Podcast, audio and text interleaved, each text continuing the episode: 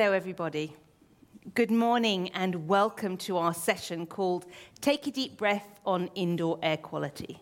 Now, I'm giving a warm welcome to those of you here who are joining us in the room, and I know there's a broader audience that's watching us online. For those of you who made it here this morning, just so you know that day three of a conference is always a hard one, and your nine o'clock start is a sharp, hard start. So, congratulations on making it this far. Those of you in your home or your offices, I assume it was less of a challenge. You haven't been through the same marathon. But um, my name is Tamsin Rose, and I'm delighted to be your moderator for this session. Like all of the sessions through this Gastein Forum, we have an amazing panel, but they're only going to do half the work.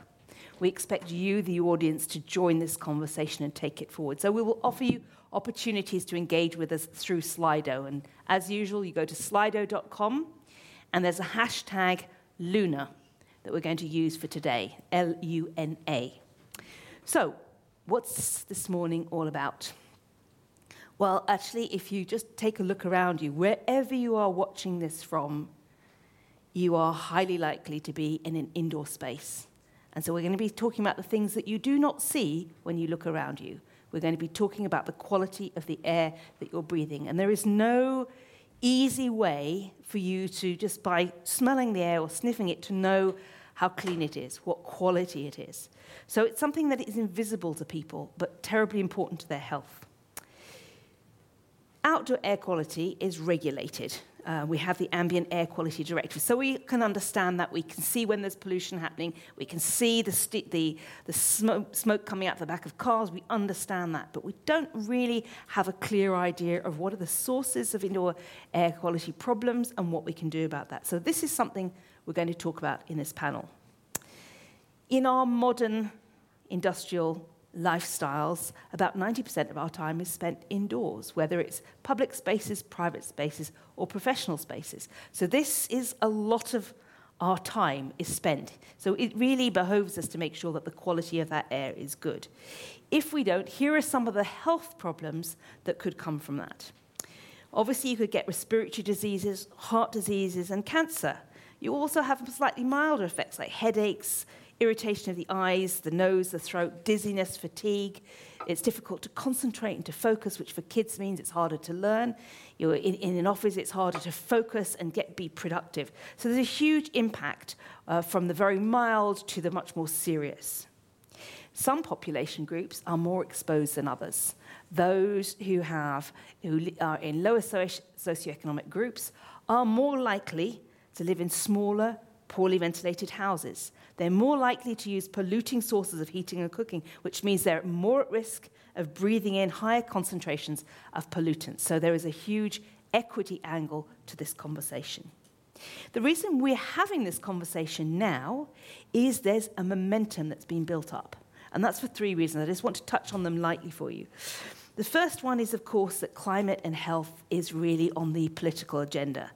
Um, and we are looking at reimagining the built environment because you know our, our built spaces are responsible for between 20 and 40% of our carbon emissions. So attempts to get to net zero are clearly going to be looking at our built spaces. So it's an opportunity to, to look at indoor air quality as well as energy issues.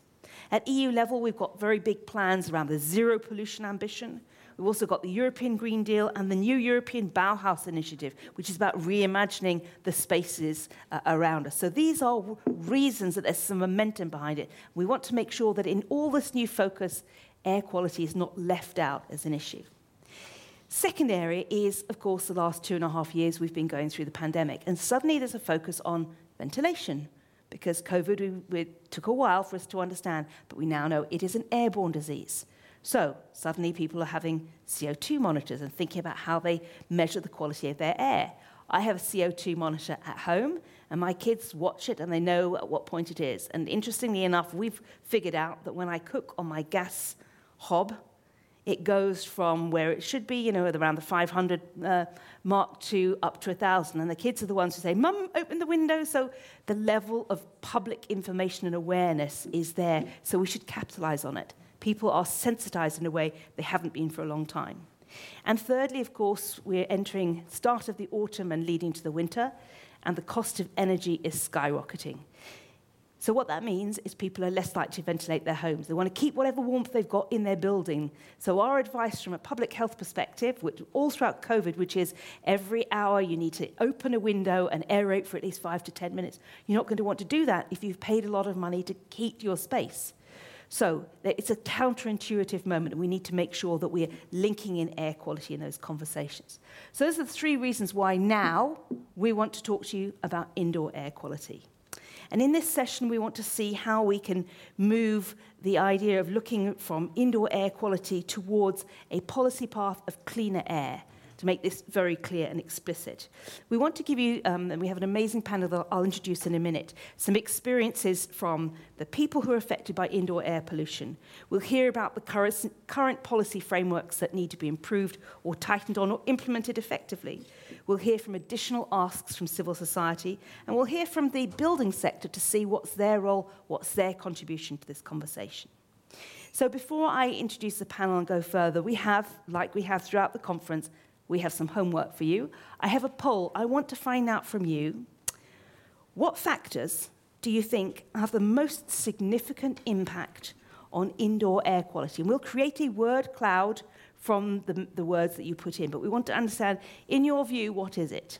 Now, maybe I've already given you a hint that cooking on gas is probably going to be part of it, but for you, what is it? What are the factors that you think have the most significant impact on indoor air quality? And we'll use your input to create a word cloud, and our panelists will respond to that. We'll see. We're going to then see whether it corresponds to either the scientific reality, the perception, the way that it's addressed uh, by regulation. So I can see that we've already got something coming through. Smoking is right at the heart of it.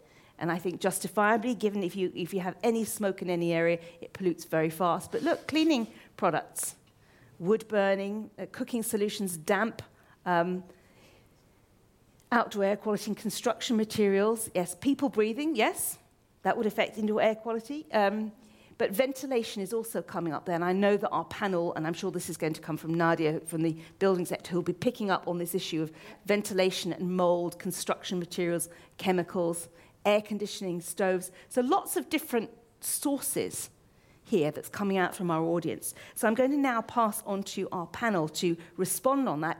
We, have already identified many different ways that this, uh, you know, transport in cities also has an impact. Pets, radon, so lots of different things that are coming forward. So let me introduce our, our panel. I have who, people who are going to help us to understand what this is and how this is going to go forward. I have Professor Stefan Loft from the Department of Public Health of the University of Copenhagen, I have Stefan Moser, the head of unit from DG ENER, that's DG Energy in the European Commission. I have Dr. Nadia Boschi, who's the ambassador of the World Green Building Council, this Building Life Policy Campaign, and a trustee of the International Society of Indoor Air Quality and Climate. So you really, you're the guru we're going to be asking questions of. Susanna Palkonen, eh, next to me, is the director for the European Federation of Allergy and Airways Diseases Patients Association. She'll be giving the perspective of patients, what it's like to experience this. And joining me, I also have Michael Scholand, who's a senior advisor from CLASP, who's going to give us again some of the technical details about how we make these shifts and these transitions. But first of all, let me in, uh, pass the floor straight away to the first person, and that's Professor Stephen Loft from the University of Copenhagen. Tell us a little bit about the evidence base that we have that we need to explore, and welcome. Thank you very much. Thank you for uh, being uh, here to discuss what we should worry about in indoor air with you. So Tamsin already said that we are 90% indoors, and we should also think that we breathe 14 kilos of air every 24 hours. So, so, so if the air is polluted, we get a lot inside. And sort of the sources of that indoor air pollution is sort of graphically uh, presented here. If we start in the left-hand corner, the ambient air is actually the most uh, important determinant of the quality of the indoor air. Uh, in general, uh, PM2.5, NO2, and VOCs coming from traffic, industry, and so on going with up to 50% efficiency into our dwellings, where we have multiple uh, combustion-based sources, like we already heard, uh, gas stoves and more will come on this.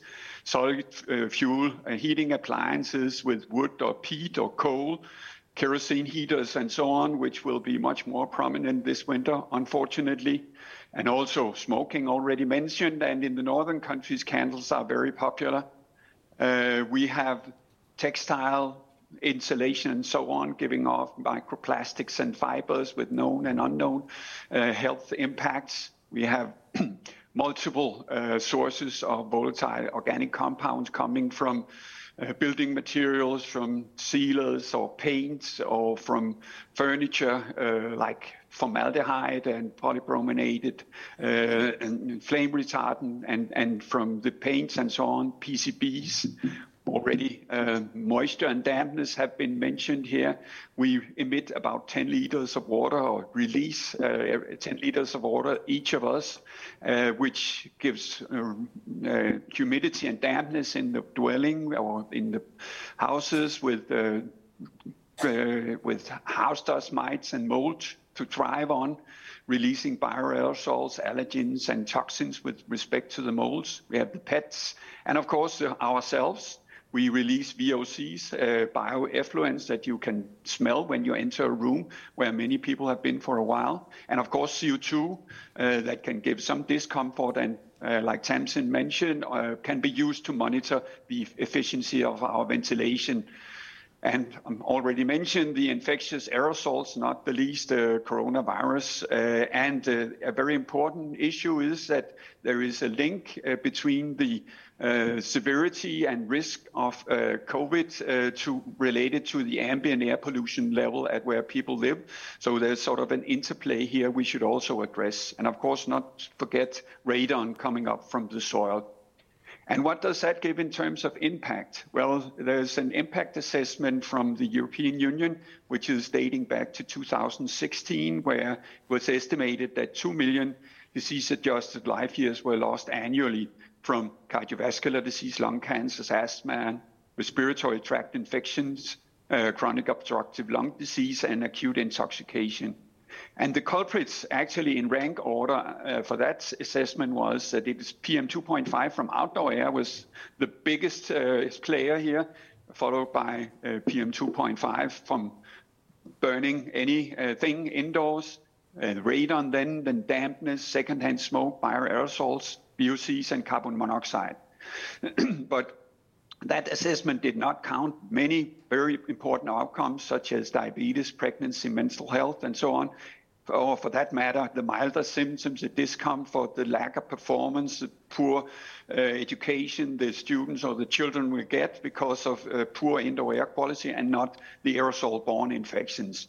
And we also know much more about the uh, exposure response function, how much and what diseases each source give. And for instance, we know now that PM2.5 effects are at least 30% higher than estimated at that time. So a lot of impact, and what can we do about it? So to my mind, the most important thing, if it's true that it's the outdoor uh, air quality uh, that's the worst, we should adapt that uh, for the new European Air Quality Directive. We should adapt the WHO air quality guideline for that as fast as possible. And of course, that also covers indoor air, but I mean the regulation is for the outdoor air. And of course, we should work further with building codes that facilitate clean indoor air, and the Bauhaus initiative and so on can contribute. And we should have a stronger legislation on emissions from indoor use products and appliances like gas stoves and whatnot. And we should also work more on, on how to advise and how to set rules for indoor behavior uh, related to sources and ventilation. And I think we need a new health impact assessment that really thoroughly address how much impact indoor air quality have not only on sort of hard endpoints, but also on, on the uh, milder symptoms and comfort and, and performance. And there is a room also, I think there's a need to do research on whether portable air cleaners can help us through until everything is solved, because we can filter out uh, PM2.5, ultrafine particles and airborne viruses with these uh, uh, particularly if they are equipped with the HEPA filters. They can be used in risk groups and situations, but their actual efficacy have not been demonstrated very thoroughly yet. So that's an area for, for research which can should be done uh, perhaps this winter even. So with that said, I thank you very much for your attention and look forward to the other presentation and the further discussion. Excellent. Thank you very much. And it was really useful that you ranked for us the sources of different uh, indoor air pollution, where they come from, and that gives us a, a priority list perhaps for responses. You, you highlighted some of the health effects of poor indoor air quality. And now we're going to hear from Susanna, who's going to share the experience. What is that actually like to live with a high sensitivity through allergies or an airways disease, the reality of, you know, when, if you've got an indoor air environment that is polluted or not healthy, what's that experience like? Yes. Microphone. Thank you very much, uh, Tamsin. That's actually a question uh, which uh, me and my organization have been waiting for 20 years. So brilliant. Thank you very much. I want to start by uh, talking about um, the words of uh, the lady that you see on the screen. The lady is uh, Marie-Louise uh, Luther, and uh, she's working since uh, more than 20 years at our member association in Sweden. And she has been responsible of uh, um, answering questions of patients and families with children with asthma and allergies um, in the association related to indoor air quality issues. Uh, she reports that uh, parents, um, parents who have children with um, asthma or allergy, they are often contacting uh, the association to uh, about indoor air quality problems uh, at school, and they are reporting that their um, uh, their kids um, are having worse reactions and bad reactions more than the other children at school. So there are uh, several um, causes for uh, problems in the school environment. It can be li linked to damp or mold, and Stefan was uh, already uh, mentioning those as, uh, as big uh, big problems. Um, but they can be, there can be other things too related to poor indoor quality at school. And she's also um, contacted often um, by patients uh, who are worried about indoor air uh, pollution in their homes and experience bad indoor air quality. But they don't know what to do about it, uh, so they are asking her, and uh, especially when the building owner is not investigating anything or doing anything about it. So, in that situation, you are pretty helpless because what are you, as a common person, going to going to investigate in your home unless you really see um, mold in the in the bathroom, for example. So that's uh, those are wise words from uh, Marie Louise, and uh, in fact, uh, what is happening in some of our member associations is that they have established a specific indoor quality helpline. Um, in their country because there are so many questions and there is no help uh, available. Um, so why why are we as uh, EFA working on uh, on indoor air quality? Uh, we have been doing that since the beginning of the association, since 1996, uh, and actually.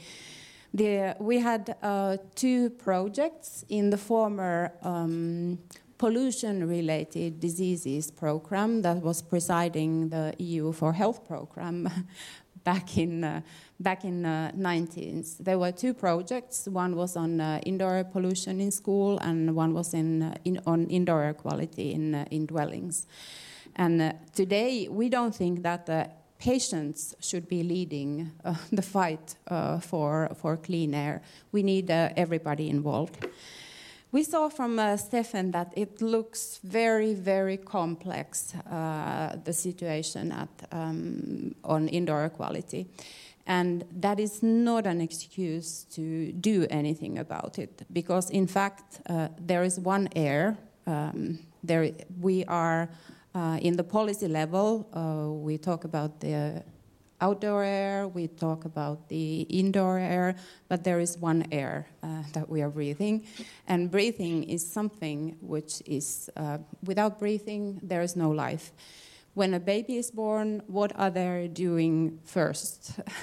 they open their um, airways and they breathe, and uh, then comes, comes the cry. And nobody um, in their right mind would, uh, would imagine to start blowing some smoke into the lungs of this baby. You want to protect the baby. But the reality is that uh, throughout our lives, uh, we are breathing things uh, that we don't, don't know about. Um, I would like to mention some uh, other figures uh, too that Stefan uh, Stefan didn't uh, mention uh, yet. Uh, in fact, uh, poor indoor quality is responsible of 10% uh, of uh, non-communicable diseases uh, globally, and that is striking uh, for for us and uh, and for whole of the population. And in fact, 10 to 15 percent of new cases of childhood asthma in Europe can be attrib attributed to indoor air exposure, indoor air pollution uh, exposure. 3% of uh, COPD deaths um, in Europe are due to indoor air pollution. And I can uh, go on with the list, but I guess um, we will talk about this uh, more during, uh, during the panel. But my point is that the people that we are representing, they are the first ones always uh, to react when there is a problem in, uh, in uh, um, indoor air quality. And it is not only uh, some kind of uh, irritation, they actually can have uh, exacerbations of asthma or COPD. And um, poor indoor quality can also lead to hospitalizations and death due to respiratory disease. Uh, so we need to uh, change the situation, and there are a lot of legislations at the European level and uh, initiatives that can really, really help us to to solve uh, this issue. But uh, the warning is that there might be a missed opportunity if we uh, if we fail to do that. Um, within, for example, the energy performance of buildings. We have a lot of asks, and that will come later. I look forward to uh, hearing from the other panel participants and the audience. Thank you very much, uh, Susanna. And again, you know, highlighting for us that the, the it, taking a breath is the beginning of life. And when we, we've been talking a lot over the last few days about the importance and value of prevention. But other than quitting smoking and not being around smoke, there are relatively few lifestyle changes that people can make to breathe air. It's structural issues that need legislative frameworks. So we're going to pick up on that now by inviting uh, Stefan Moser, the head of unit from DG ENER in the European Commission, and he's going to tell us what's ongoing at the moment in terms of policy processes and what we can look forward to, particularly in the area of the things that are around us in the home that might be affecting air quality. So, welcome. Please go ahead. The floor is yours. Good morning, uh, Tamsin. I'm very happy to be with you and, and look very much forward to the to the exchange. So from the uh, from the European side, um, I think we have to uh, see that as a as a shared responsibility between the EU and member states. A lot of emphasis is on the member states here in relation to indoor air quality. As you know, there is legislation on outdoor air quality at European level. This is uh, a very, I would say, uh, complex and uh, an important, but also well-developed, area over over the time. Um, and um, I think when it comes to indoor air quality, we don't really have um, a comprehensive policy at European level. For I would say, for the very reason which I mentioned, it's a it's a kind of joint responsibility that uh, member states uh, basically for subsidiarity reasons take the lead on it. Um, but I think we have several supportive actions at the European level. Um, and uh, some of them and, and, most of them relate actually to what uh, Stefan already has mentioned. Uh, so um, product regulation, I would say most importantly, um, the, uh, the, the, construction product regulation, uh, eco design, um, um, but also eco label, and then green public procurement, um, uh, and uh, and then uh, European standards. Um, that's that's very important. Um, and then, of course, we have also a reference now in the renovation wave. Um, um, the renovation wave is a policy strategy, so it brings together, of course, also member state action with European action, and then uh, most specifically in the uh, Energy Performance of Buildings Directive. Um, the Energy Performance of Buildings Directive basically tries to create synergies with other important policy areas uh, and mentions specifically indoor air quality. Um, in relation to ventilation. Uh, ventilation is uh, the one area which brings together energy performance and indoor air quality through the same tools, through the same uh, instruments. And it would be, from our point of view, a huge lost opportunity if um, one didn't go for, for an integrated measurement of um, the performance of the building in relation to energy uh, climate um, uh, and indoor air quality. Uh, this actually um, would create co-benefits. it doesn't cost that much more to have an integrated instrument and um, there will have to be um, basically the, the, recovery of heat anyway inside the building. So opening the window is a thing of the past. Um, uh, it's a huge waste of energy. It's one way, of course, to improve indoor air quality, but there are other ways through ventilation systems, which which need to be, of course, energy efficient, but at the same time then ensure uh, good indoor air quality.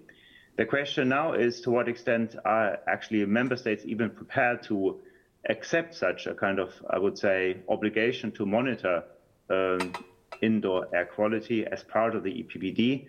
uh, whether they accept it for all buildings or not, uh, or just non-residential buildings. I think our proposal has been really to cover all buildings, in particular also the non, uh, sorry, the, the, residential buildings, because that's where people live. But there is a pushback. Uh, so I mean, you see, this is exactly where where we stand. So member states um, are often uh, hesitant and and and refuse to have obligations at European level if they think they can take it forward themselves, and they do. So we do have to recognize they, in many ways, they do that, but it's it's certainly an area for development. It doesn't happen everywhere. There are a number of member states which have uh, taken um, comprehensive action. Uh, France, Portugal, Finland, Austria, Belgium, Germany, Netherlands, Lithuania, just to start uh, to mention a few, uh, Denmark certainly as well, um, to, to have adopted a series of, of uh, actions on indoor air quality.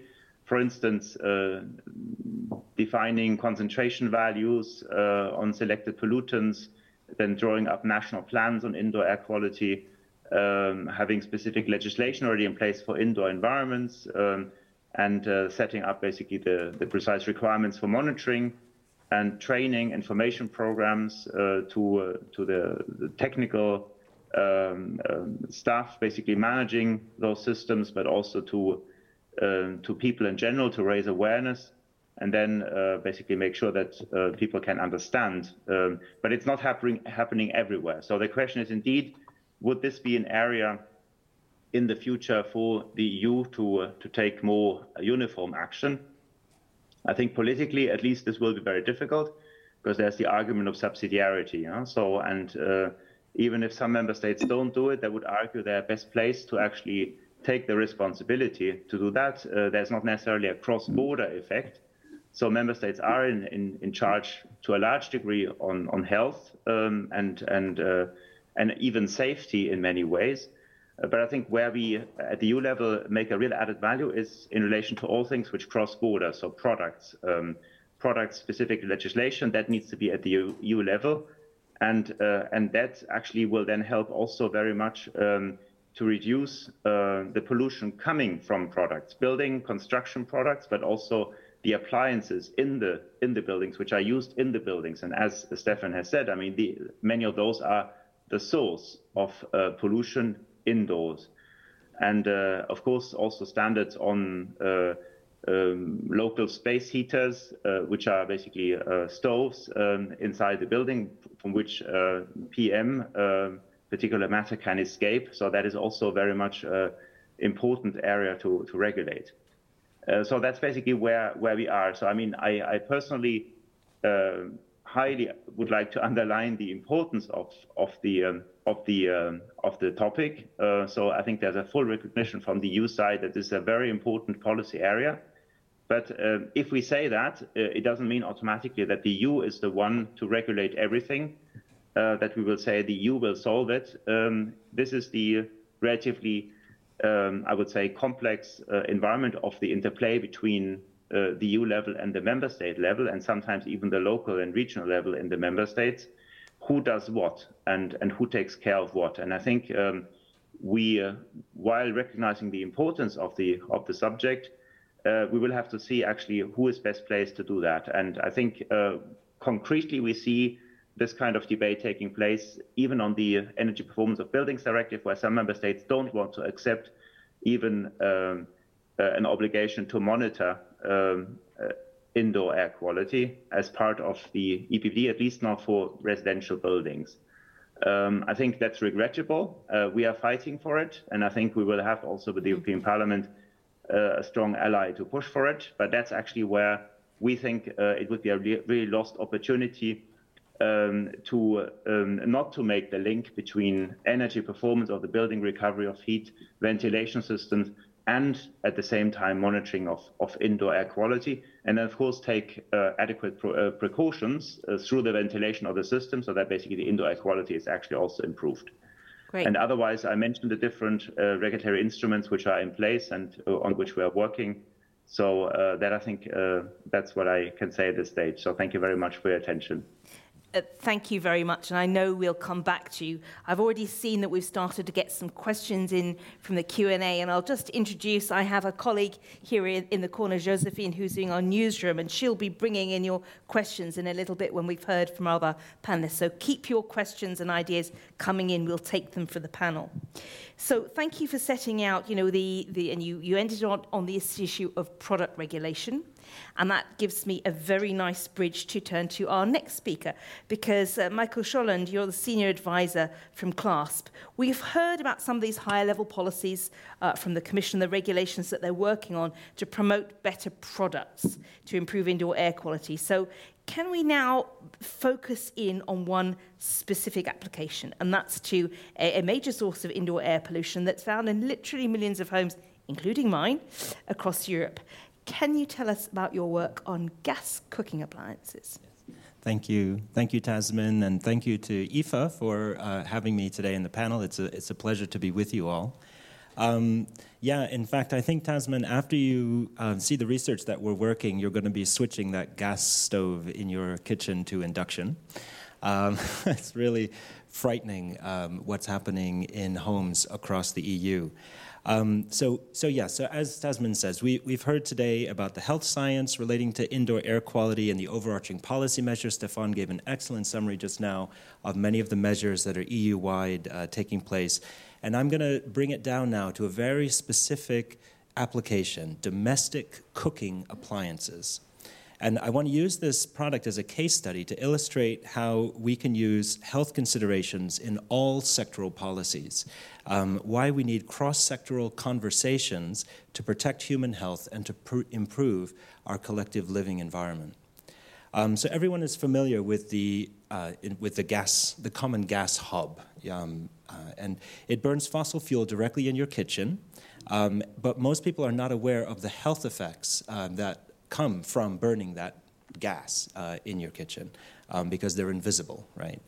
Um, so when gas is combusted, um, the pollutants are emitted directly into your living space, um, and these pollutants include nitrous dioxide, carbon monoxide, ultrafine particles, and other other compounds uh, into your living space, which you then live with. Right when you eat your dinner afterwards, the concentrations are very high, and if you've recently insulated your house and sealed your windows, which we all need to do because of the energy shortage, you get fewer air changes, which means those concentration levels remain higher for longer, so your exposure is worse. Um, there's over 40 years of research linking respiratory health disease to indoor air, uh, air, sorry, indoor gas stove pollution. And children are the most at risk with their faster breathing rates, more physical activity, smaller lung to body ratios, and developing respiratory and immune systems. A 2013 study summarized uh, 41 earlier studies, and they found that children living in a home with gas stove have a 42% higher chance of having current asthma and a 24% higher chance of increased risk of lifetime asthma. This is very significant numbers uh, just from choosing gas in your stove over another cooking fuel. The World Health Organization Europe has long recognized the important role that gas appliances play in people's overall level of exposure to NO2. As health professionals, you all know that breathing air with a high concentration of NO2 irritates the airways in the human respiratory system. Short exposures aggravate respiratory disease, particularly asthma, leading to respiratory s- symptoms such as coughing, wheezing, or difficulty breathing, hospital admissions and emergency room visits, and longer exposures to elevated levels of NO2 can contribute to the development of asthma and potentially increase susceptibility to respiratory infections. So, the Eco Design Directive, which Stefan mentioned, um, grants authority to the European Commission and the member states to regulate products and appliances on a range of factors. And one of those factors is the emissions produced by the appliance when it's in use. Uh, specifically, eco design is concerned with emissions to air and that includes fine particulate matters and other emissions from the appliance. So, um, as CLASP, we are currently working on a project to quantify the social and economic health impacts associated with domestic cooking appliances, and we're going to be giving that research to the Commission in November, just a couple of months, um, to enable them to consider emissions to air and therefore consideration of indoor air quality impacts from gas cooking appliances in the eco design process for cooking appliances uh, that's ongoing at this time. Our research efforts include a literature review, a policy assessment, a simulation modeling study, laboratory testing, and a review of the testing standards, the European norms that Stefan mentioned. This work is ongoing at this time, so I can't release any results just yet. Um, but suffice to say that we are calculating societal costs to be several billion euros per year subsidizing the use of gas in homes, um, and literally hundreds of thousands of cases of asthma for children that are triggered across Europe because of these appliances. In the coming months, we will finalize and publish this work, and I would very much like to share my findings with all of you. And I've actually brought a stack of business cards. I know this is old tech, but if I can see all of you before you leave, I'll give you a card so you can keep in touch um, because I have an ask. um, so the Commission will have a comment period, and it would be excellent if they were to hear from multiple health focused organizations and experts, such as you all, um, about your views on this source of indoor air pollution in our homes, the health and the financial burden it places on us, and whether you think these products, gas cooking appliances, should continue to be installed in new installations and renovations or if they should be phased out in the interests of indoor air quality and public health. So, thank you very much for your time today, and I look forward to any questions and discussion. Thank you, Michael. And before we move on, I'm, uh, when, when, you were speaking, I was really struck by the fact that, yes, uh, there's a lot of gas cookers in homes, but most professional kitchens restaurants, hotels, you know, have gas because it is perceived to be, you know, um, it gives you more fine-tuned, accurate cooking, and you want that in in a in a restaurant. So we've talked about the homes, but is this not also an occupational safety area? And that's an area where the EU does regulate. Uh, do you see in hotel and, and um, restaurant kitchens are small, they're hot, they're full of people. Is there a particular risk that you see for exposure for workers in that environment? It's an excellent question. I have two points to that. So, um, I spent six years working as a waiter and obviously in and out of the kitchen on a regular basis. And um, yeah, so in commercial kitchens, which is, there is a separate eco design regulation on commercial cooking products. So the one I'm speaking about today is domestic cooking. Um, in commercial kitchens, which cook with gas, they have a ventilation hood um, that is running full time all the time, uh, sucking air and blowing it to the outside. So, in, in our homes, typically when we're cooking, you have a hood often, um, but it's noisy and, and it you know it's and it interrupts you know your conversation with your family or it's just unpleasant sound to, to have in the background. So people just don't switch it on. Um, and in the wintertime, you're thinking of taking that heat and blowing it out of your house, and you, you think, well, that doesn't make any sense, so I'll just leave it off for now. Um, so so that's, that's one aspect. And a second is, I would say that there are many chefs now who are moving towards induction cooking. Um, sev- several celebrity chefs, in fact, um, who have worked with induction cook stoves and discovered it is a much better work environment for them. Um, there, there, was actually one chef in particular who wore a thermal um, a temperature gauge uh, on his chest while he was working, and he found that he was exposed to incre- I can't remember the numbers, but very, very high temperatures because he's constantly in front of the grill and he's got eight burners going at once and so on. So even though the air quality was okay, he physically he was being basically blasted. Cooked. Yeah, he was being cooked in the in the kitchen. Um, with induction, that's not the case because the heat goes directly into the pot rather yep. than you know with gas stoves. It's more than half of it is emitted around the sides. Okay. Yeah. Thank you. And Susanna, I know you wanted to come in, and maybe this is an issue uh, for, the, for the human rights of people who work in that industry if they're affected by it. What would you like to add? Yes, uh, very briefly, uh, Tamsin, I was uh, really shocked about uh, what you said about and the effect to asthma. Uh, really shocked. Uh, thanks for sharing that. Um, this is a classic uh, example of something that uh, in these products we don't have the proper information for the consumer or whomever is buying um, the gas appliances. Where is that uh, labeling, all those warnings, so that you can make an informed uh, decision on what you are putting uh, into your home? And that is um, an EU, EU level responsibility, definitely. Yeah, I mean, we at EU level it mandates information on food. You know, we, we label allergens if there's a risk to it.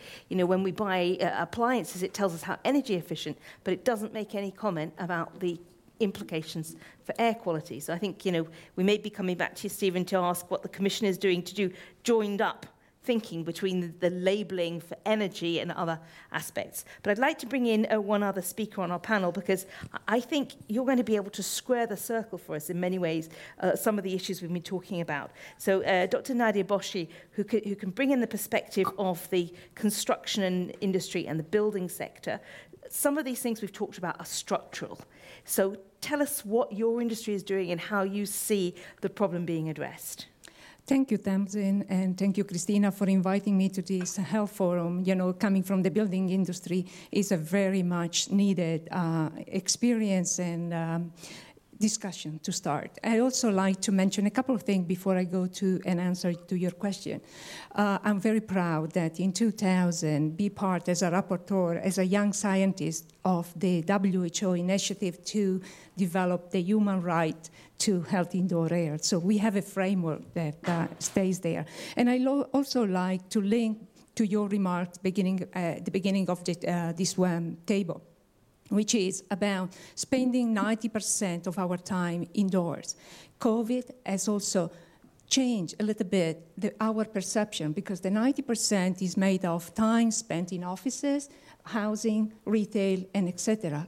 With COVID, we all changed that mixture and we are much more focused on housing. So the awareness around what it is indoor air quality in our you know houses it become much more relevant and the particularity that has not been mentioned yet uh, and the difference between indoor air and outdoor air. Indoor air is really a mixture.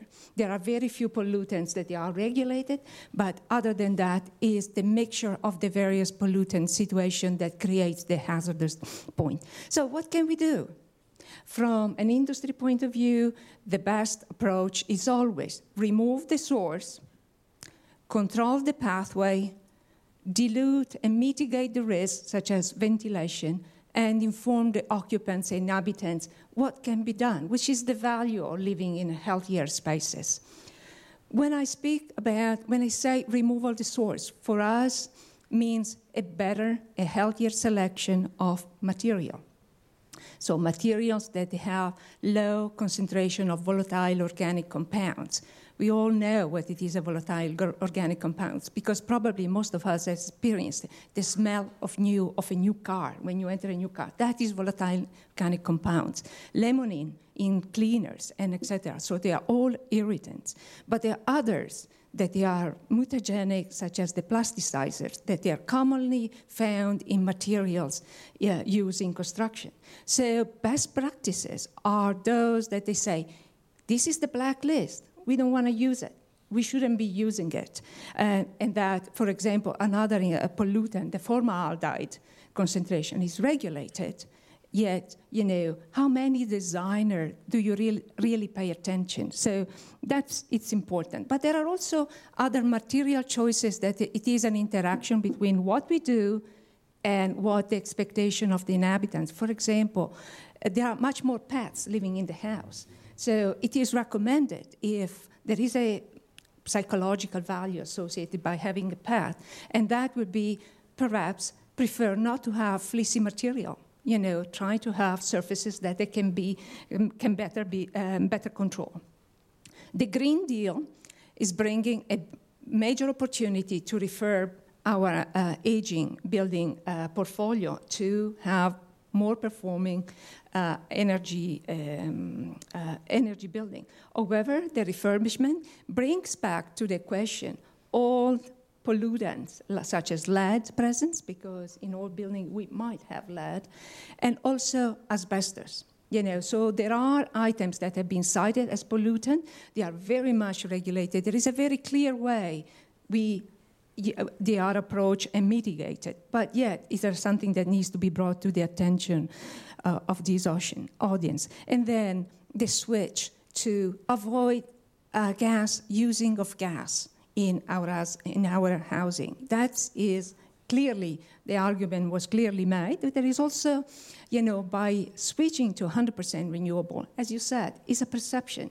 You know, switching to induction, you know, it's just a matter of perception. And we are seeing that that perception can be changed, you know, with, even with restaurants. Um, and that really changes dramatically the profile of the pollutant inside the houses. And then the control of the pathway. Radon mapping, radon is a carcinogen, can enter, is naturally present, geologically present in, uh, in various parts of our territory. So mitigation is clear, but we need to interrupt the pathway between the off-gassing of the geological composition with the indoor. And that can be, uh, there are like, you know, uh, um, solutions to that, like separating parking garage from, how, from the entrances. That's, you know, we need to create a seal, a really a break in that transmission. And of course, as already been mentioned, you know, it will be of tremendous help to have an integrated or simple label regarding the value of um, or the mission or the value of the product to be able to say this is a healthy product. You know simple like we have done like for energy. Everybody can understand abc or like the apd very simple measure. Ventilation. So one you know you can mitigate removal of the source control the pathway and then what, what else can be done? Well ventilation. What is good ventilation perhaps an engineer can answer very clearly. But other than that, there is a, quite a latitude of the interpretation what it is mitigation, uh, good ventilation. So as we tighten up the building, you know, there is a, we, we are also sealing what it is, uh, um, you know, the, we are also reducing the amount of air that is coming into our buildings. So a good way we do to avoid having higher indoor uh, concentration of pollutant is to install controlled mechanical ventilation system. Uh, in housing, we have a, um, air conditioning, but most of those systems do not bring in new air. Instead, mechanically controlled ventilation system bring in new air, they filter, and also they uh, have gouges that they do heat exchangers that to be able to recuperate the heat. So it's much more uh, control even at the humidity level. Uh, I'm going quickly to, to close, and it is like CO2 monitors as you install in your house. And as a minimum, we install windows with trickle air vents to be able to have some m- micro ventilation. Air cleaning devices is another, is another aspect. And the last point on creating value. We deliver housing, apartment complex that bans tobacco smoke. You know, that is always a challenge. You uh, say, it's better for you. So creating context where, you know, it's really a better quality for your health, as well as creating, you know, better environment, you know, around the building itself, because there is indeed a demonstrated link between the quality of outdoor air and the quality that you have inside. So that's also an, another aspect to be considered. These are the main points. Perhaps uh, with the question we can go deeper in, uh, as necessary. Thank you. you very much, Nadia. You, uh, you, highlighted lots of different things and some really good principles. You remove it from the source, control the flow, and then look at mitigation areas. And I'm sure we'll be coming to you with lots of very practical questions. In a minute, I'm going to turn to Josephine and get uh, some questions from the Twitter and from the Q&A section. But before we do that, we wanted to ask you a question. You've heard about some of the different sources, you've heard about some of the regulatory approaches, but we wanted to ask you, you know, what in your view is the most effective thing that we could do at EU level to improve air quality? And we've given you an opportunity to rank sort of five or six potential actions. So let's start to see, if, again, slido.com and the code is LUNA. We've given you, your choices are awareness raising on the health impacts of poor indoor air quality, awareness raising on the sources of the poor indoor air quality, something like perhaps labeling on, on gas products or others that help people understand.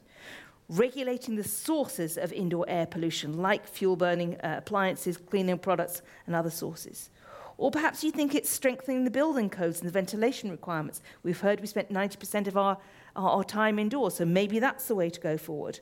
Or finally, you know, should, should it be the standards approach where we set out the criteria on particulates and chemicals and others? So we're inviting you to reflect what's the quick win, what's the best thing we could do, the most effective thing we could do at EU level. And we, we heard from Stefan from DG ENER that it's not always easy. Member states don't always agree that the EU level is the best way to do it. So what do you think we should be doing? And I can see that we, we've got a strong uh, message to support that the number one uh, message that you think the number one most effective thing would be regulating the sources of indoor air pollution. So, you know, making sure we have standards that control the product. So whatever you buy, you can be certain that and, and that you use it, that it, it meets these criteria. We've also got strong support for strengthening building codes and ventilation requirements. And I might be coming to Nadia afterwards to comment on that if the building sector would welcome that. Um, and then thirdly, regulating the indoor air quality standards. So making it clear what should be the quality criteria that needs to be met for indoor air. So thank you very much, audience, and you can keep voting on that. That may change during the cost, uh, question and answer session. But let me come over now to Josephine. I know there's lots of questions on there and maybe comments in Twitter. What do people want to ask our panel? Thank you, thank you very much, Tamsin. Quite a lot of questions actually for 9 a.m. session. So Thank you, everyone. Uh, first of all, a lot of um, interest on the clean cooking solutions. I think that's really gathered uh, a lot of questions. One first is should chefs be the ambassadors for clean cooking? Uh, but more seriously, there, there, are questions such as. Um, if where gas is the norm, would financial incentives from cities help people switch to induction, for instance? Um, and this is, for example, in Brussels, where a lot of us come from. What are solutions to support this transition? But there's also the question about what can people with gas stoves do if switching to an alternative is just not an option? So, what are very concrete recommendations that we can share on this? First, uh, another question was about climate change and what, how can we expect climate change to impact indoor environments and air quality? Other um, comments, uh, not questions, are First of all, we should increase awareness around air quality. And secondly, financially support households to switch as replacing your kitchen appliances for induction can be very pricey. So I think a lot of questions about costs. Um, earlier on in the conversation, there was also um, comments about um, as you put in regulations uh, and policy processes to switch to, uh, well, to ban some harmful chemicals, how can we make sure that those chemicals, for instance, products, are not exported elsewhere into other regions? For example, if we are banning some products from Europe, how can we make sure that these are not exported, for example, to Africa and have some um, solidarity, at least between Europe and other regions of the world? So, initial comments on my side. Thank you.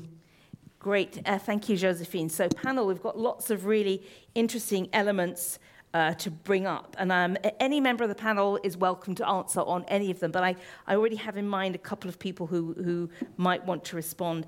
Uh, Michael, I'll come to you first because, you know, in areas that where gas is the norm, and it's, it's an investment to switch to uh, induction or another cleaner fuel. But at the same time, local authorities are already heavily offering financial incentives to insulate your home and to, to look at you know, heating a more efficient. That, and in fact, gas condensing boilers are considered to be efficient. Mm-hmm. Is it realistic? Should we expect local authorities to also then have an add on grant to help people switch from a gas cooker to something else? Where does that fit in the big picture of what public support should be to allow people to change their homes? Yeah. It's an excellent question, and thank you both for that for those. Um, I, I, guess um, I, I, should just clarify that the Eco Design Directive applies to new products placed on the market. Um, so if you have an existing uh, gas stove in your home, such as the scenario we're discussing here, eco-design would not apply to you until you decided to go to market to replace that gas stove and you find, oops, uh, gas stoves are no longer available. I can only choose an electric source. Um, so, so just to be clear in terms of the scope of the eco-design regulation, it doesn't apply to people, you know, the existing infrastructure. Um, there are definitely things that can and should, in my view, should be done um, to help households switch. I mean, the, the numbers which I'm giving you um, and, and the preliminary calculations that, w- that we're coming up with for the costs to EU and the health impacts of these are astronomical. And, and frankly, yeah, I, I appreciate the question of, switching to induction can be costly, but, but doesn't your health matter? Like the health of your family and your personal health. And, and, and so it's like, it, in fact, I, I see it as a, as a priority, uh, number one, essentially, to create the cleanest possible living space uh, in your home.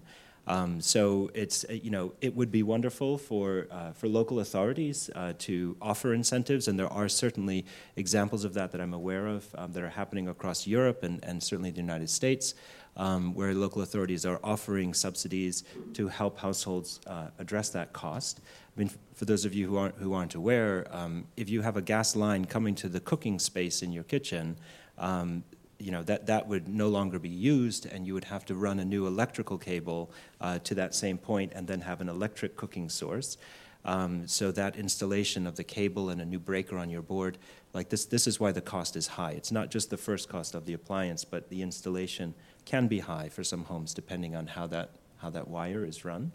Um, but I would also mention that um, there are um, electric sources that are not as expensive as induction. So, so um, induction is the most efficient uh, way of cooking, um, but there are electric uh, hot plates, uh, which are just basically resistive heating elements, um, which you all know, and they get very hot, and that heat is conducted into the pot.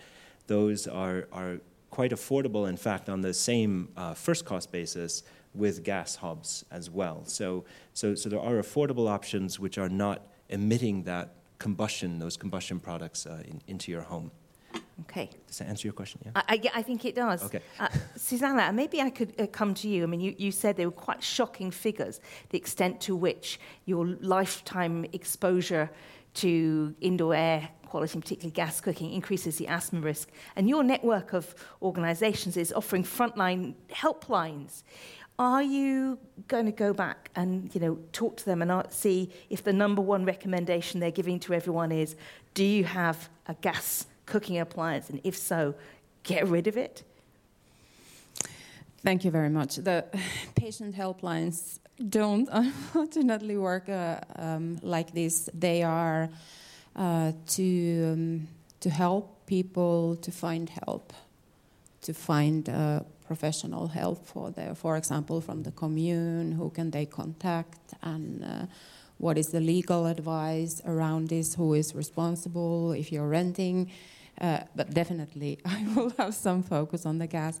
I, I want to come back to the uh, question from the from the audience because in those circumstances, there are always things that you can do yourself, and it's true that um, this advice is given nowhere like your kids are telling to open the window when you're when you're using your gas heater open the window, and it, people have in their houses, depending on the design, the windows where, from which you can ventilate, uh, placed in a different ways. And you would need some, uh, maybe some uh, experimenting. Uh, which one is the one that is then uh, closest of the appliance that is actually taking um, taking uh, what, what it is emitting uh, directly away and not spreading it across uh, because you have the window open somewhere else in the, mm-hmm. in the flat. There are practical mm-hmm. things that you can do, uh, so that's the, that's the consolation for everybody. Um, I was very happy uh, also to hear from, uh, from the Commission about your attitude and your thinking around this uh, because this is not exactly what we have been experiencing. For example, now for the Energy Performance uh, Directive, we did uh, ask MEPs to help us uh, together with the REHVA, which is a professional organization for the for the heating and air conditioning uh, engineers. Um, we um, we did some work and. Um, it, uh, it is probably paying off wanted to uh, something which has not been yet mentioned. Ventilation, uh, we talk about it uh, now all the time, but we need, in terms of uh, legislation, we need a definition um, for ventilation, what it is and what we mean by it uh, when regula- regulatory space is, uh, is concerning. And it is criminal to put an energy pro- performance uh, regulations forward without um, um, legal requirements uh, for the indoor quality. It is criminal and it should not be uh, happening. And I appreciate the the, the problems around uh, who is uh, responsible. Is it the European level or is it the member states? It's both. Uh, but you cannot uh, energy performance regulations without taking into consideration ventilation? No, no. Thank you. Nadia, I, I, know you wanted to comment on that, so I'll, uh, I'll, invite you to comment, and then I'm coming to both Stefan and Stefan, who are both joining us online, and I'll bring them in. But Nadia, you wanted to quickly comment? Yeah, on this very last point, on the, uh, uh on the equation of saving energy or indoor air quality, it goes back to 1973 when the whole issue started, you know, and it still is there. So an integrated approach between the two. I think what is also missing is a gap, you know, between you know, we need to save energy, but how science translate into practice, you know, perhaps an integrated approach in legislation between providing energy saving at the same time focusing on, you know, healthy indoor air, that is, uh, it, it requires support, or like the identification of, about what is best to do. You know, where do we start? You know, what is science telling us to do? So at that point, yes, the construction industry would definitely follow. You know, once there is value being created, you know, and we all know as user that it is not just about the cost of the line; it's about the cost of the not doing it. That mm-hmm. is what we need to be focusing on. Uh, I believe it is critical point what, how much is going to cost not doing it. What if your kid gets asthma and is not detected in the first two months? That person is going to be asthmatic forever. We'll never be a champion runner or something. So the Delhi issue uh, remains. The quality of life is going to be compromised. So I think uh, the cost of the cable will be totally relevant on that picture, wouldn't it? Thank you. Uh, Stefan from DG ENER, I saw you nodding as Nadia was speaking. Um, we got a very strong call from Susanna to say it, it's literally criminal to not build in indoor air quality when you're looking at energy performance, and she called for regulation. What's your perspective?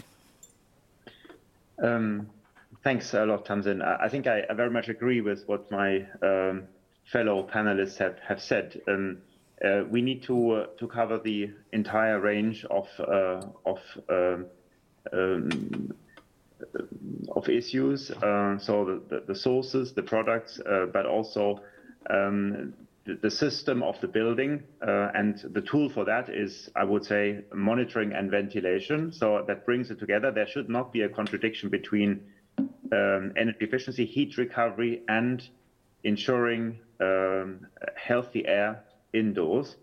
Um, I think what is absolutely key is information. I think um, uh, it was telling what um, what um, um, was said by by Michael uh, on on the awareness lack lack of awareness in in in residential homes.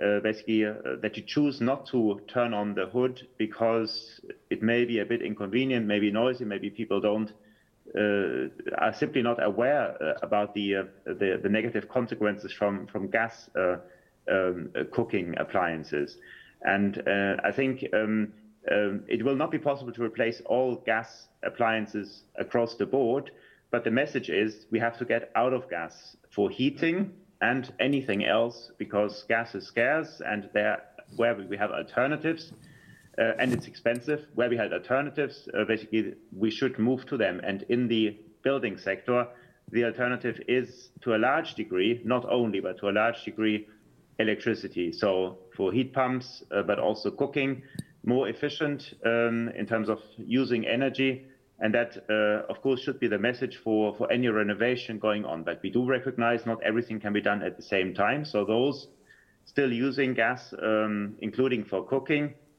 need to be informed about the consequences. And I think information and training for professionals is absolutely key. And uh, it is probably not sufficient just have a general information campaign and say, if you do that, then do that, and then people forget about it.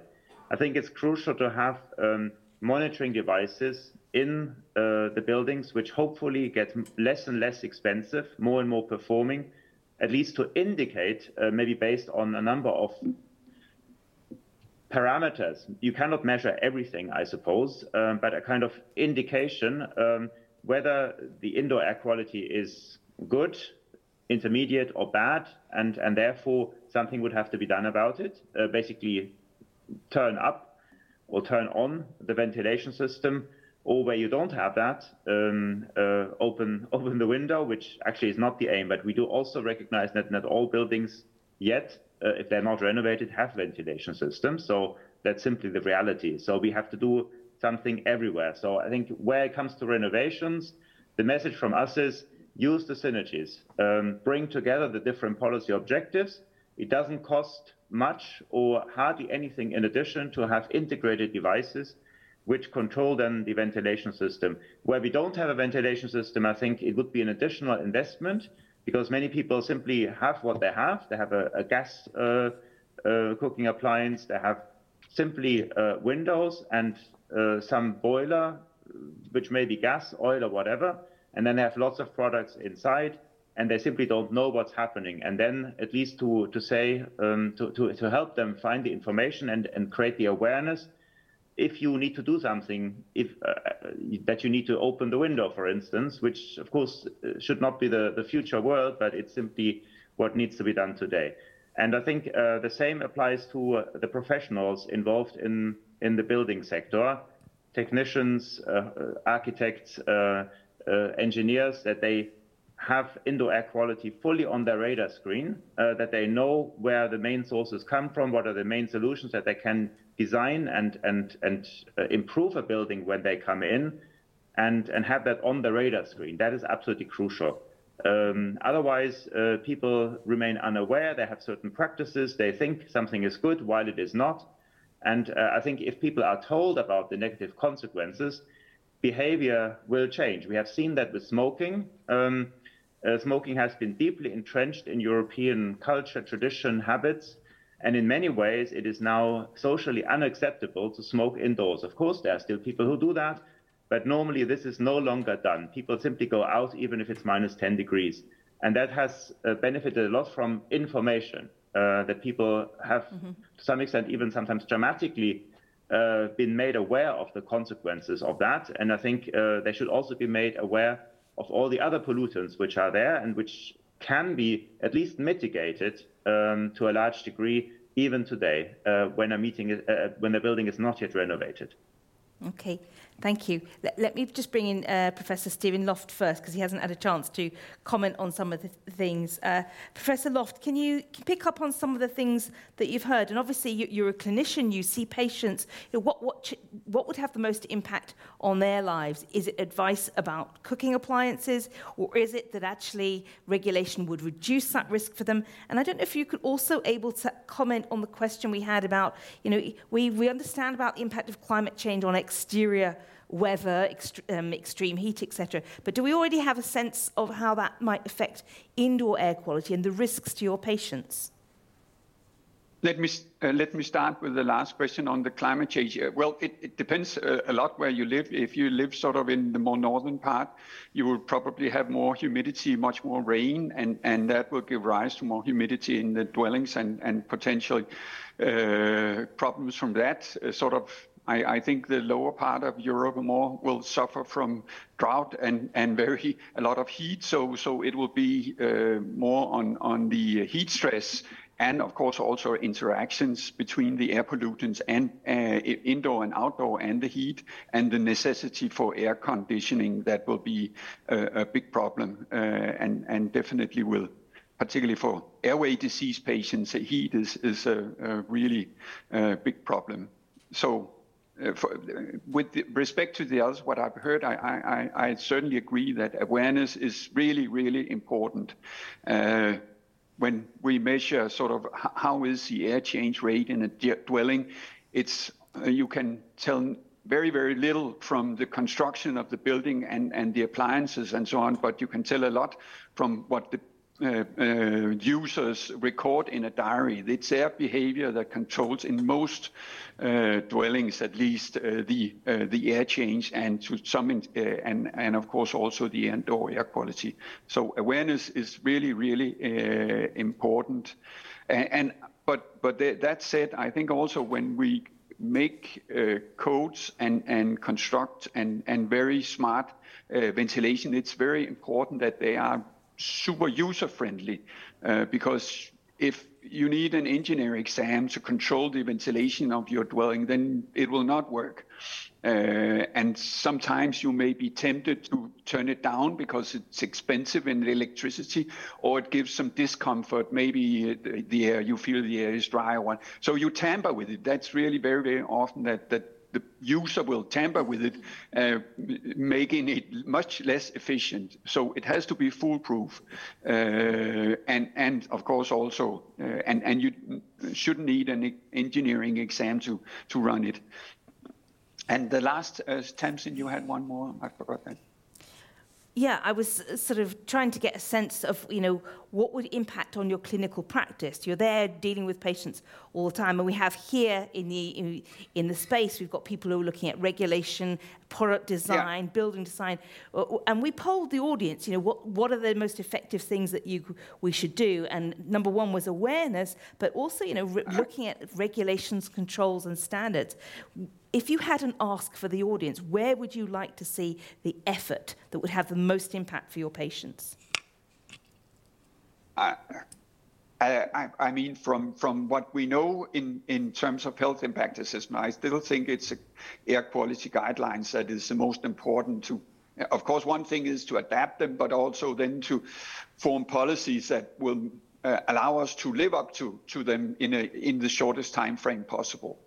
Uh, that will make it much easier to ventilate. I mean, if you have clean outdoor air, then it's only uh, the heat loss that's a problem. You can you can ventilate and get in clean air uh, in your dwelling. Whereas at the current moment in many uh, European cities, it will definitely not improve your indoor air quality to open the windows because the outdoor air is even worse, uh, and you will need a filtering uh, heat recovery ventilation system to get clean air in and and and that I, I think is a problem. But of course, all the others uh, are, uh, and and which part, whether it's the legislation on the buildings or on on the indoor use products, I don't know. I, I don't think one should prioritize it. I think we should do it all of that. Uh, I I don't think we should should set somebody aside because it matters a little less than the other. Okay. Thank you. And, and, and as you said, you know, air is air, whether it's indoor or outdoor, whether it, it flows, it recognizes no boundaries. Nadia, I know you wanted to come in on this. Yes, I wanted to add one comment on the climate risk impact on what we do in best practices. Risk mitigation is not only on the heat waves that is clearly being just uh, discussed, but urban flooding is also on the microbial side is uh, crucial. And uh, best practice is already in place to avoid that. And in some places around Europe, wildfire are a problem, you know. So preparedness, what to do in your house when you have this uh, outdoor concentration that they are terrible. So open the window is not an option, even if you have a highway underneath your, your house. Uh, so that's the integrated approach that I was, uh, you know, underlined as a, an opportunity. So preparedness and awareness of the consequences is the better way to mitigate as well. Thank you. Susanna, you wanted to come in. Yes, I wanted to comment uh, on something uh, that we didn't mention yet. Um, indoor air quality is also about uh, power, um, and uh, people who are poor um, live in bad housing and uh, don't have the power to do anything about it, um, or otherwise uh, socially marginalized. So they have, uh, they have indeed can develop uh, childhood asthma for their kids, and um, everything is uh, accumulating. So um, the ownership of the um, residential uh, building stock that's a, that's a big uh, big issue, and as we have seen now in the um, energy performance um, support that is happening, um, it's also creating sometimes um, inequalities because uh, many occupants have uh, no power whatsoever to towards the owner um, to to ask, ask, for this kind of uh, renovations. There is a one, um, and that's why we, we really need uh, legislative, uh, legislative action on uh, on indoor air quality too. And uh, since we are putting forward the energy performance that is the opportunity, and it's a very strong link. We are advocating for a mandatory indoor air quality certificate. Um, mm-hmm. We have seen, for example, in my home in, in Brussels, the new owner, they have to send somebody to check the energy performance, which in Brussels usually is that the air is flowing through the through the ceiling and the and the walls, and that's not ventilation. That's uh, that's draft. Wouldn't it be great that at the same time they have to do um, indoor quality? Um, uh, check because that leads to consumer information. I wanted to mention one very positive example in uh, um, Ireland they had this uh, warmth and uh, well-being uh, pilot scheme which was facilitating um, energy upgrades in residential buildings, um, and those were based on health referrals and with no cost to, to homeowners. Mm-hmm. So I think uh, best practices uh, could be looked at um, also Great. in the area of uh, indoor air quality, and there um, EU, as usual, can uh, can really be a great uh, interlocutor. Thank you. I mean, we're coming towards the end of our time. In fact, we've got two minutes left on this panel, and I'd like Nadia to, to perhaps just comment on what you've heard. And Michael, I'm coming to you to pick up on something that we haven't addressed, which is all of the stuff we're going to rip out of our homes because it's not good for our air quality. Where's it going to go? We're going to have the same problem that we have where our polluting cars that are no longer allowed in our city centres in Europe all turn up in Africa. So, you know, let, let's look at a life cycle approach. But Nadia, do you just want to pick up on this, this message that from Susanna said, yes, re- from a regulatory perspective, everyone's got to have an energy efficiency certificate for their home. What if we required an air quality link to that? Uh, I think it is an opportunity, but it is critical that the certificate is not just a picture at the end of the construction, but is something that you periodical measure, especially in public housing, where you know that is the you know the um, the most social disadvantaged you know population. You know to be able as a tool to inform how to improve the situation. Not just mm-hmm. one shot, but something periodical with the scope of improving the way of um, living condition, the lifestyle. Thank you. Michael, we're going to close our panel with you with that tough question. How do we make sure that Europe is a beacon, a standard setter, but we're not exporting our polluting problems? That's a huge question. Uh, yeah, and in one minute, please, if you could. In one minute. I, all I can say is that um, I, I, know UK refrigerators had been exported to Ghana for years and years. Like a used fridge would be taken out of a UK home, put in a container, and shipped to Accra and sold. And Ghana has now passed a law that bans the sale of used refrigerators uh, in their market. So, so they've taken action because they don't want this dumping of old appliances there. But it is a trade that happens. It happens with cars. It even happens with airplanes. Like, it, you know, equipment that is no longer used in the West is passed on to poorer countries, so they have a start of infrastructure.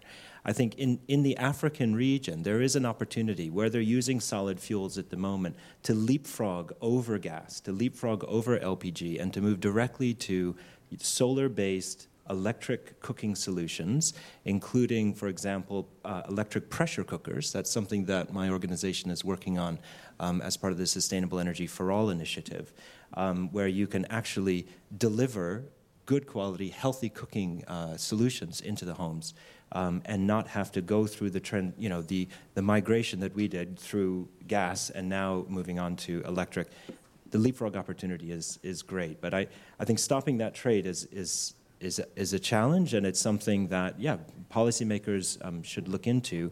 But really, the responsibility would have to reside on the countries where they're being imported, like Ghana, saying, no, we're not going to accept these.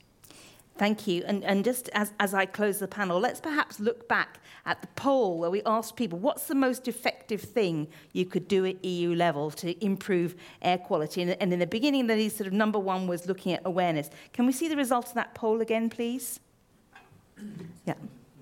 Okay, so regulation has come out quite strongly. Look at that regulating sources of indoor air pollution is the number one thing that our audience thinks we should work in. Strengthening building codes and ventilation requirements. Nadia, you made the strong case that we need you know, clarity on it so that industry can respond and set up. And then regulating the quality standards for indoor airs coming through from our audience as saying these are the most effective things that they'd like to see the EU do.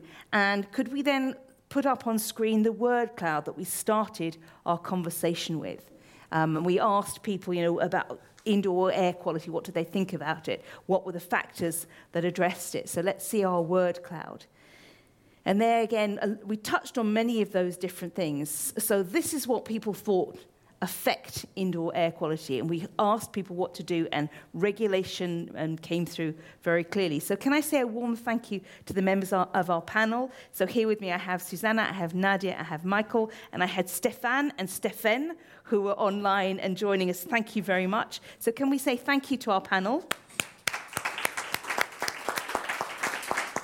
And now I would like to hand the floor to the organisation that uh, convened today's conversation, the European Public Health Alliance. Um, and Milka, the Secretary General, is going to wrap up for us. Did we meet your expectations, Milka, on our conversations? Oh boy. like, I never expected it to turn into such a complex, intricate discussion. There are so many angles that we need to address this issue from.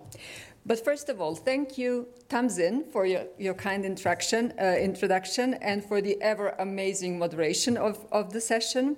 Thank you to the panelists for a very fruitful, inspiring discussion. And thank you all uh, in the room and online for joining us today to untangle the topic that affects us all. Um, I would like to pick up on a few um, themes that stood uh, out to me. First, we started us off noting that the indoor pollution, air pollution, affects us all. Um, and that the sources of indoor air pollution are virtually everywhere in our homes, in our working places, in our, in our public spaces. The health burden of indoor air pollution is not only exemplified in facts and figures that we have heard, but also in human suffering. Um, so, the takeaway is that both the awareness raising and action um, are needed to improve our built environments. Now, the second point is while we are all affected, some of us are affected more. um, the vulnerable population groups suffer disproportionately from the risks um, uh, from environmental determinants of health in general. Um, and this health inequalities aspect is of particular importance for us in EPHA. We have mentioned that lower income groups um, uh, or populations are li- likely to live in smaller housing, are likely to use less efficient um, energy um, sources, um, are likely to use more polluting technologies in their cooking, for instance, um, and in their heating. But inequalities uh, among the member states um, are also glaring. And the WHO data tell us that the same trend we have seen for ambient air quality uh, remains true for the indoor air quality, and that there are more deaths attributable um, to indoor air pollution as we progress to the east, so to Eastern and, and Central Europe. So, this underlines again the need for a common, coherent European uh, approach.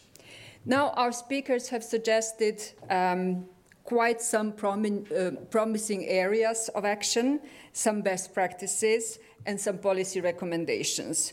So let's just recall that the WHO uh, published an update on its indoor uh, on its air quality guidelines, which is the gold standard for air quality, just a bit over a year ago, and they apply it both on indoor and outdoor air quality. In the EU, the legislation for ambient air quality exists. It is currently being revi- revised, um, and we really hope that uh, it will be in a full alignment with the scientific evidence. However, the similar framework for indoor air quality does not exist, and it is also very clear from this discussion uh, that, that it is very much needed, and that is why we are having this discussion today in, in Gastein. Now, what, what, I'm also picking up from the discussion, we may even want to question whether we need the distinction or separation between the indoor and outdoor air quality, but maybe it's easier to tackle the indoor air quality as a, as a separate issue. Another common theme um, that resonates with the learnings from other sessions is the question of data, and it's very good to hear and, and learn that there is a lot of progress on that, in that area. Um, and then these data need to be translated into, into policy. Uh, they need to inform the decision making process, and we in EPHA advocate for health implications to be meaningfully uh, integrated in, in regulations. And for that, we need specific uh, targeted interventions like clean cooking. So, just so you know, in the following months, EPHA uh, will be shining a light on the health dangers of gas cooking um, mobilizing the, the, the, health community, disseminating information to the public, and starting a conversation with the decision makers. And we hope that today's session is actually a useful first step towards all these directions. And finally, there is this link between climate change and uh, and the indoor air quality, both in terms of how climate affects the indoor air quality, and we have mentioned floods, we have, we have mentioned heat waves, and in terms of the effect of indoor air quality on climate, and we have mentioned um, burning of fossil fuels. Uh, for me, the key takeaway from this session is that we must reimagine our built environments so that they answer our needs and that they protect our health. Uh, we must feel safe and actually be safe in our homes, in our work um, places, and in public spaces. And to close it all, I see I have 52 seconds left. Um, we are really delighted to have had the opportunity to convene this session today uh, and to advance this conversation on indoor air quality. Um, this topic has become ever more prominent during the COVID crisis, but it is actually a systemic issue that requires targeted policies uh, and actions. So, thank you once again for joining us. Um, I wish you to enjoy the rest of the conference, and for those of you that are here, have safe travels back home. Thank you.